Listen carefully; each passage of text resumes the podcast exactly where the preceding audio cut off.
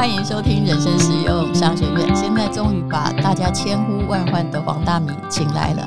好，大米你好，大陆姐好，我刚睡醒，我现在决定不讲话，让你自己开麦自己讲。我因为他以前都觉得我讲太多话，来，你今晚你够，我没有有点过敏。嗯，来，我没有觉得你你讲太多话，你先讲完。嗯我讲什么？嗯哦，我觉得我知道你其实走进录音室，你都知道要讲什么。来，我觉得我最近因为我爸爸生病，嗯所以我大概两个月都在南部，然后昨天才回到台北，突然会觉得我好像做了一场梦，然后觉得其实如果你家人有，就是你家里有人生病的时候。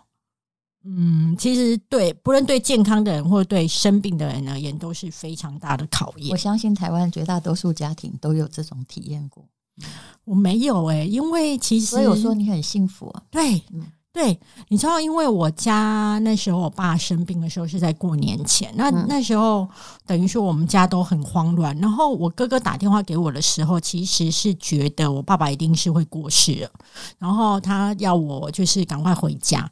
那我你知道我在高铁上面就会开始脑补这一辈子以来可能会觉得哦哪边地方做的不够好啊，或者你是一个很重视沉没成本的人。对对对对对对对，就是频频回头看，然后就会觉得就会开始哀戚了起来，然后觉得说自己是不是不够呃，就是那个好好照顾家人或什么的，然后反正就觉得爸爸应该是快死这样，然后后来爸爸没有死嘛，然后 对，后来爸爸没有死才是灾难，你看，我决定，我决定不要补话了，你继续讲。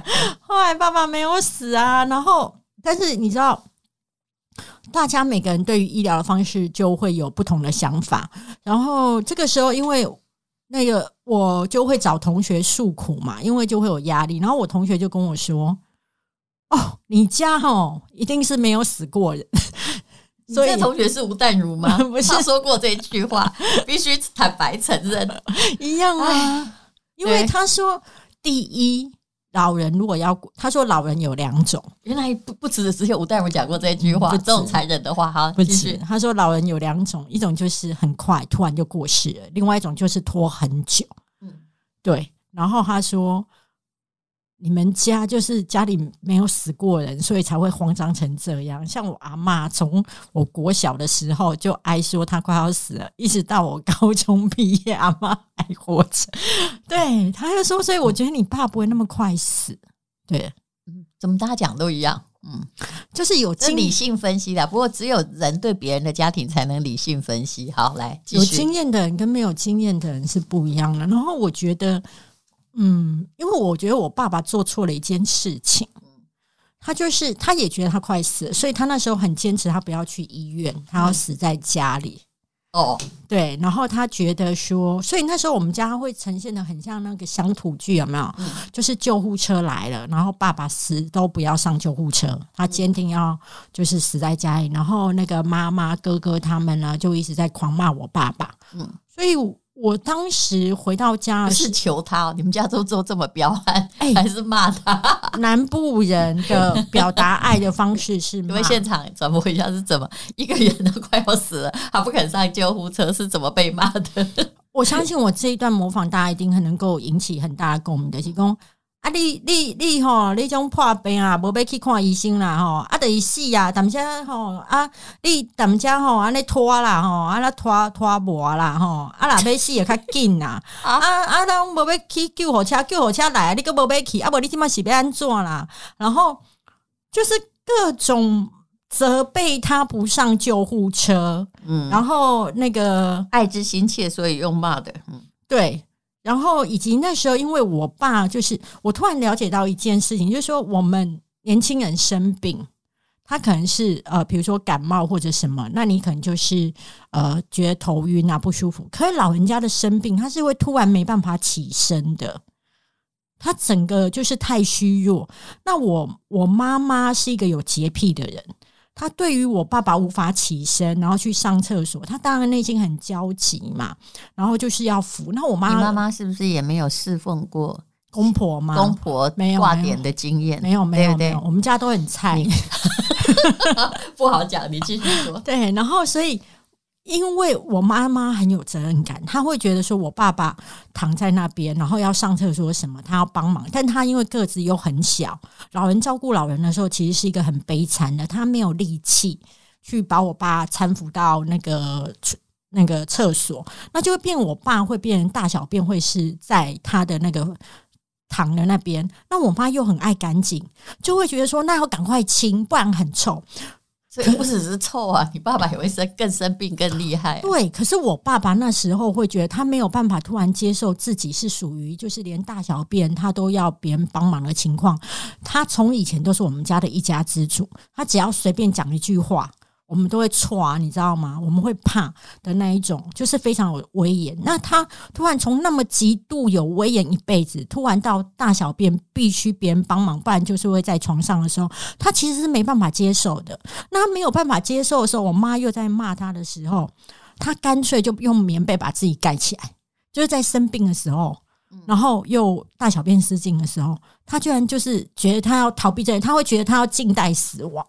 嗯。对，问题是这时候他又不会真的人什么东西无法控制，就出生跟死亡。对，嗯，对，那所以还是在臭啊，盖起来还是一样。那我妈还是会想办法把它清，可是清的过程当中，你知道就会凉，你知道吗？就又继续骂了。对啊，爱之深责之切。太哥，啊，你还看，哎呦，那贵的安尼，哦，啊，即嘛安尼吼，啊，拢不爱去病，你也去病吼，的唔免安尼大家呢拖磨啊，落啊要死，啊个淡下淡只清啦，你也较紧去啦。啊，要死也西底本意啊，那就是类似这样子的情况。然后后来你知道，我我就会觉得很好玩，就是说我我会觉得我大哥是太子嘛，那我二哥是贝勒爷嘛，然后我可能就是那个远远的在台北藩邦的公主这样。然后贝勒也本来是要叫藩邦公主回来看爸爸最后一面，对，结果没有想到爸爸没有死，而且 而且而且爸爸爸爸，你知道吗？爸爸以为自己会驾崩，所以就很快的宣布了那个遗诏，你懂吗？对，这就是很一个家庭本来还好，后来又完蛋的开始。对，因为我爸就会觉得说一杯戏啊，然后你知道我，其实我爸的遗产没有多少钱，嗯，但他会觉得他舍不得政府瞌睡，所以他觉得一定要趁他还有一口气的时候，即便他生病成这样哦。是的，这是老人家的看法，因为。有两种，一种是死不分配，因为觉得自己还能活；那这一种就叫做认为自己快要死了，就赶快，嗯，对，赶快。那他赶快的时候，就觉得要把那个呃现金给我大哥，嗯，然后以及要把房子过户。那会变成一个情况，就是我妈妈觉得这件事情怎么可以这样？就是你为什么没有给老二？嗯，然后我的想法是，他都快死了，你们可以不要再吵钱了嘛？就是。先把他搞，就是先让他活下来。那那，但是我妈妈会觉得说，爸爸这样做，我跟了他一辈子，我跟了他五十几年，他他都没有觉得要一块钱要分给我吗？其实。你妈妈其实本来是有什么剩余财产请求权，而且她本来就拥有这些的一半，本来就不应该由你爸爸来处理。人世间的很多事情都没有叫做本来应该怎么样，而是那个人想要怎么样。那个人完全没想到他，他的确应该生气啊，他很气啊，他很气。万一大哥又不孝，或媳妇又拿走，哎，他什么都没有。可是这些本来有一半是他的呀。对呀，可是他的生气的方法就会变，说就骂得更凶，然后他觉得。呃，我妈那时候过不去的地方，是因为我其实我从小跟我妈还蛮好的，但是我突然为了要觉得最重要是人命，我就开始照顾我爸，那我就变成说我妈会觉得我是一个叛徒，就是怎么会突然就是跟我爸是同一国的，然后没有跟他在站在同一国，这对女性而言，它是很大的伤害，因为他们从小习惯就是。你是不是跟我同一国的这个对这个规则？而且他会觉得三个小孩从小他都很疼，应该都是他那一国的。他会觉得我爸有一天老啊的是波浪被差比，嗯，对。但是他没有想到说，我居然就是帮我爸参与了家庭的不平衡分配。对，而且我倒戈，对对，然后我还去就是找医生试训，然后想办法就是在边。处理我爸，而且也就等于对我爸非常好。我妈整个就觉得非常的生气，嗯。然后后来我就又请了看护，嗯。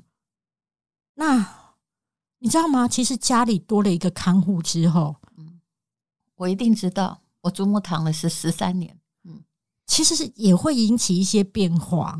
当然，我妈也躺了一年多。嗯，就是看护，在我妈的想法就是，我跟看护跟我爸是一国的，嗯，然后他他是孤立无援的。嗯可是，在我的我的想法是，我请看护来可以让你轻松，对，那女性的心理很微妙。很微妙。而且我觉得我妈也很为难，嗯，就是她跟了一辈子的男人，对突然有一个女人在照料他，可是他自己又照料不了，但对她无法理性的去解释，因为他本来也不是个理性的人，我觉得情绪上过他没有办法，就是突然面对那么多的一种变化。对，但是我后来发现，其实很多家庭在引进了看护之后，嗯。其实妈妈都会不舒服，嗯，因为她会觉得好像看护抢了她的老公。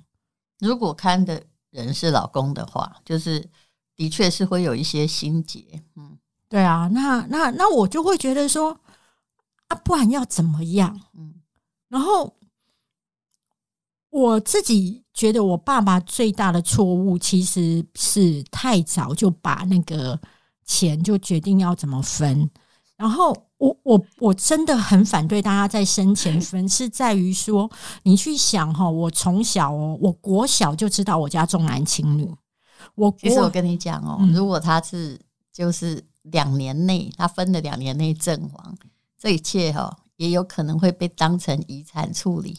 嗯你知道我的意思吗？他这么早分，说实在，你要咨询一下法律顾问，有时候也没用。嗯，但我觉得一件事是说，我要谈的是一种呃心情上面的，比如说我自己从国小我就知道我们家重男轻女，然后以及我所有的资源我都拿不到，百分之七十的台湾家庭是这样。对，然后呢，除非他没有男人，嗯然后但是到我爸确定嗯就是呃完全都没有给我跟我二哥，只给我家大哥的时候，嗯哎、我的心情是错愕的、哎，就是那种很像你知道你会落榜，但是跟你真的落榜，那是两件事。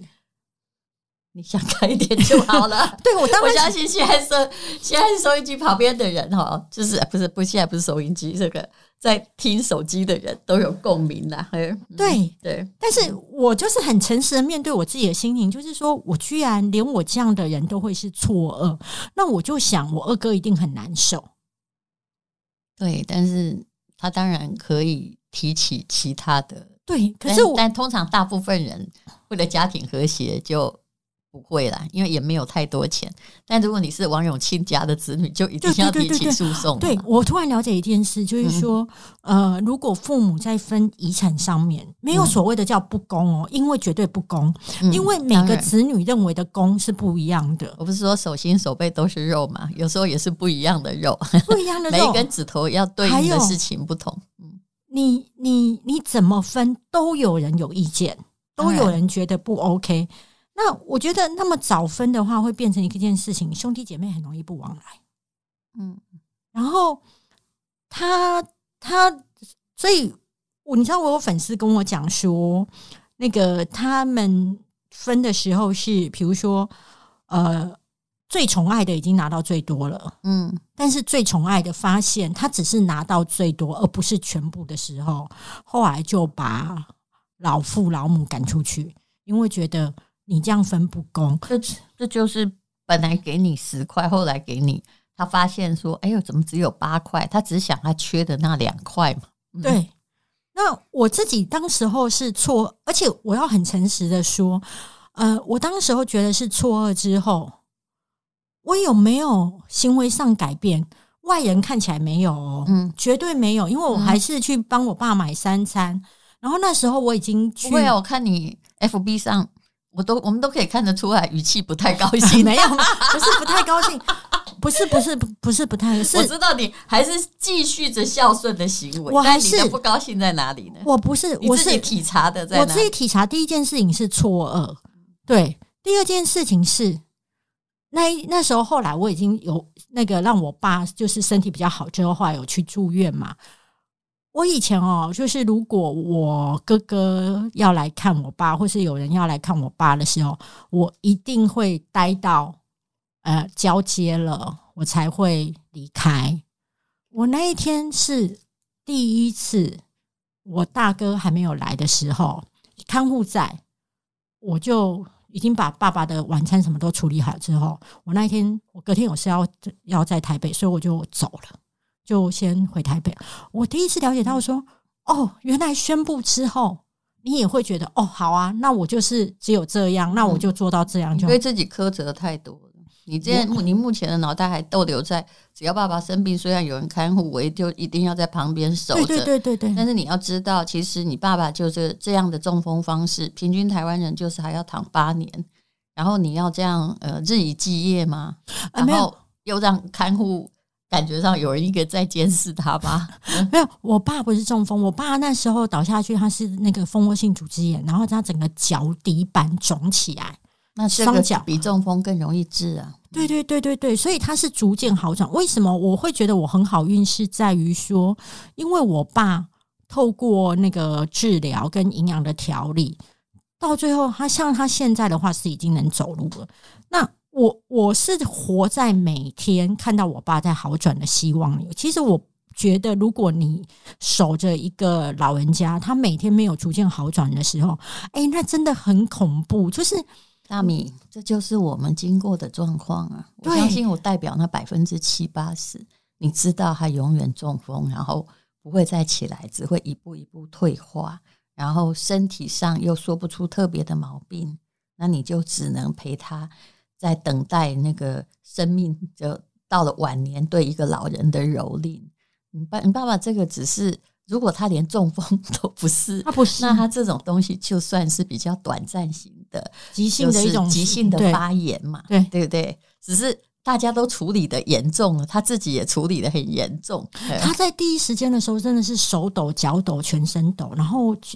就是连他很爱抽烟嘛，他连抽烟都没有办法，所以我们才会觉得哦，就是应该是特别特别气啊呢。然后，但是我自己觉得这一趟这样子照顾他，我其实反思了很多事情。第一个就是说，父母对孩子哈是不会轻易放弃的，是，但是孩子其实会轻易放弃父母的，是，对，是。这人已经比较好了，自然界的规则更加残酷。对，但是我们就是就无论如何，我觉得人已经算是很孝顺的一种动物。对，所有的动物只有人类在养老啊。嗯，对。然后，然后我发现，如果假设孩子如果有自己的家庭，嗯，就真的是完全那句话，嗯，手心向下不向上。他要照顾他自己的孩子。他会把那个最重要的时间精力先放在他自己的家庭，而不是在从生物史上，这也是一种本然。因为下面的这些孩子，年轻的人，只有即使生病或困顿，他是有希望的。对啊，但是在所以为什么中国要有孝道？因为就是强制你要往上面也要顾嘛，否则你顾老人其实就是陪伴，事实上是。他不会好转的，他也不会有希望。你这种会好转，已经是很好运，千分之一的幸运。尤其在这个年纪，爸爸也是八十岁，八十对不对？八十。然后第二件事是。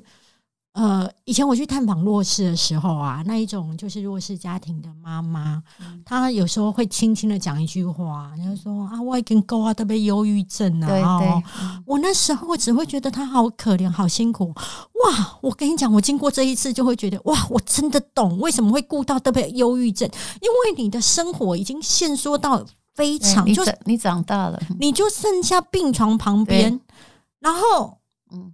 他的情绪好，他的情绪不好，都会牵动你。还有，我才了解到一件事情，就是老人家生病的时候，脾气是很大的。哎，当然，而且你自己也会。嗯，我有时候只是一个血压高，脾气也很大。没有，他就是会，他什么都不要。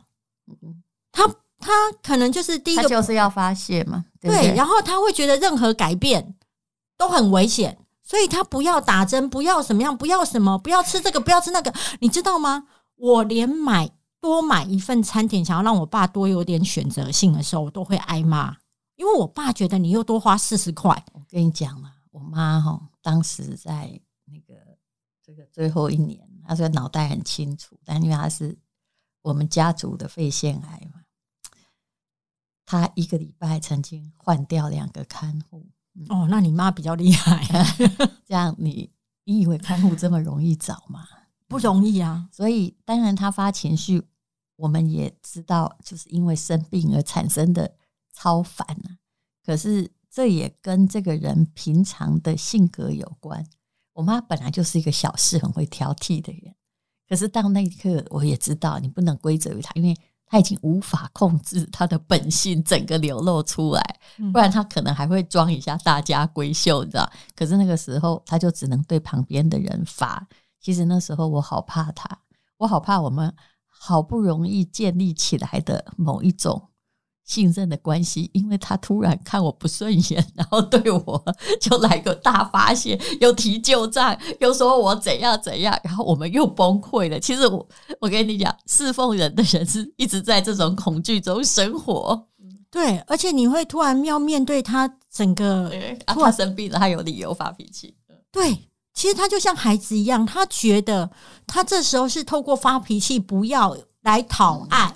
跟讨关注，然后我我那时候我就很巧，我在医院的电梯当中遇到我国中同学，他的爸爸也是来开刀。好，我中国中同学呢就找我出去吃饭，嗯，他就跟我说：“你这样照顾老人是不对的。”对，他就跟你国中同学嘛，吴大人也说过这种话，好了，在打破家庭平衡啊，而且我们有非常充分的经验，嗯，我相信我那时候我去亲。就是说我会去看我妈，但是就是说会定期审视，但是打电话。但是如果我是他旁边那个看护，我真的跟你讲，我们哦建立了五十年的情感会崩溃到不像话，因为你自己知道我不是合格看护。我妈她是连那个药啊拿出来啊，她就这样一直盯着你。那个看护贝亚菲尔看护跟我说的，只要稍微感觉有碰到一点点手，没有用卫生纸拿给他。他就破口大骂，娘娘娘娘要求很高哎，了解了吗？了解啊。然后我但是看护拿了钱，他可能觉得啊，好好，我可以达成你要求，反正也没有是一个长期工作。可是我问你，儿子女儿媳妇受得了吗？没办法，没办法吧。我跟你讲，我同学他本身是念护理的，然后呢，他他的爸爸是来那个大肠癌，是来。割除的，然后他他就跟我说，我爸那时候在过年前检查出大肠癌，然后呢，医生就说就是要动刀，然后我爸一听到就说不爱不爱，我不爱去，我不爱，我我已经我有搞啊，我这个会手啊，哎塞啊啦，我不爱个亏的。然后一像我们这一种菜椒啊，就会说爸，你一定爱亏的啦，这耳后基本开始灵起下面，你就会一直跟他讲，你知道我同学很酷。我同学就跟他爸说：“哦，你不爱亏得哈，喝完那难等来，因为他见识过医院的发生这种状况。”好，我们今天先讲到这里了哈。等一下，因为这个大米的心情，我知道他很累。然后呢，在服侍父母过程之中，很很这很多东西很细微而复杂。但是我也相信，在听我们，除非你现在很年轻，对不对？但是如果你现在一定有一个岁数。我知道百分之七十都比你跟我的状况来的辛苦，对，非常。我我相信你一定要这样子相信，就是说你的苦难不是只有你的，其实这是人类共同承担的事情。正因为我们有一个美德，我们的确是会这个感恩我们处处照顾老人家。我们这就是人之所以异于禽兽者几希呀，这个希就是你的希望，也是你稀罕的地方啊。对，可是哦，我我就把我的这个短暂结论先讲完。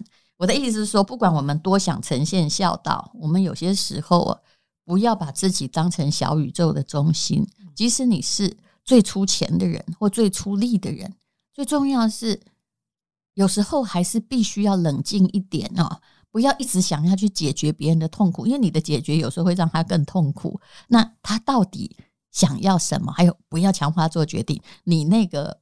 护理人员的，他是聪明的哦。而且我觉得待会可以跟大家分享他的做法，我们在下一集的时候讲，真的很值得。那我也可以告诉你说，其实，嗯，我家哈，我三十岁就在家里主办葬礼，就是我们家哦，就是叠遭横祸。你有看过我哀哀叫过一下子吗？其实我处理再大的事情哈，也许我内心很澎湃，可是我很知道，我不能够就是把我的日常生活搞乱，否则哈，不但我的小宇宙崩溃，我的家庭小宇宙也崩溃。还有在任何的家庭状况中，其实我一毛钱的家产从来没分到，而且我还我这个叫做高格调自我放弃。就我很小的时候就写给我弟弟一封信，因为我想大家看我的时候会看到那个，这每一种过去都会用另外一种方方式过来，就写说我妈有一次不知道哪一根毛不对，他就来问我说：“你不要学法律回来分家产。”我真的被他讲三次写讲毛了，我就寄了一封纯正信函给我弟，我弟那时候在军中。好了，这个故事我们下次再讲。就每一个家庭都有它戏剧化的经过，但是我们必须从中学会成熟，而且并不是把自己当救世主。我们再呃，我们下一集再聊。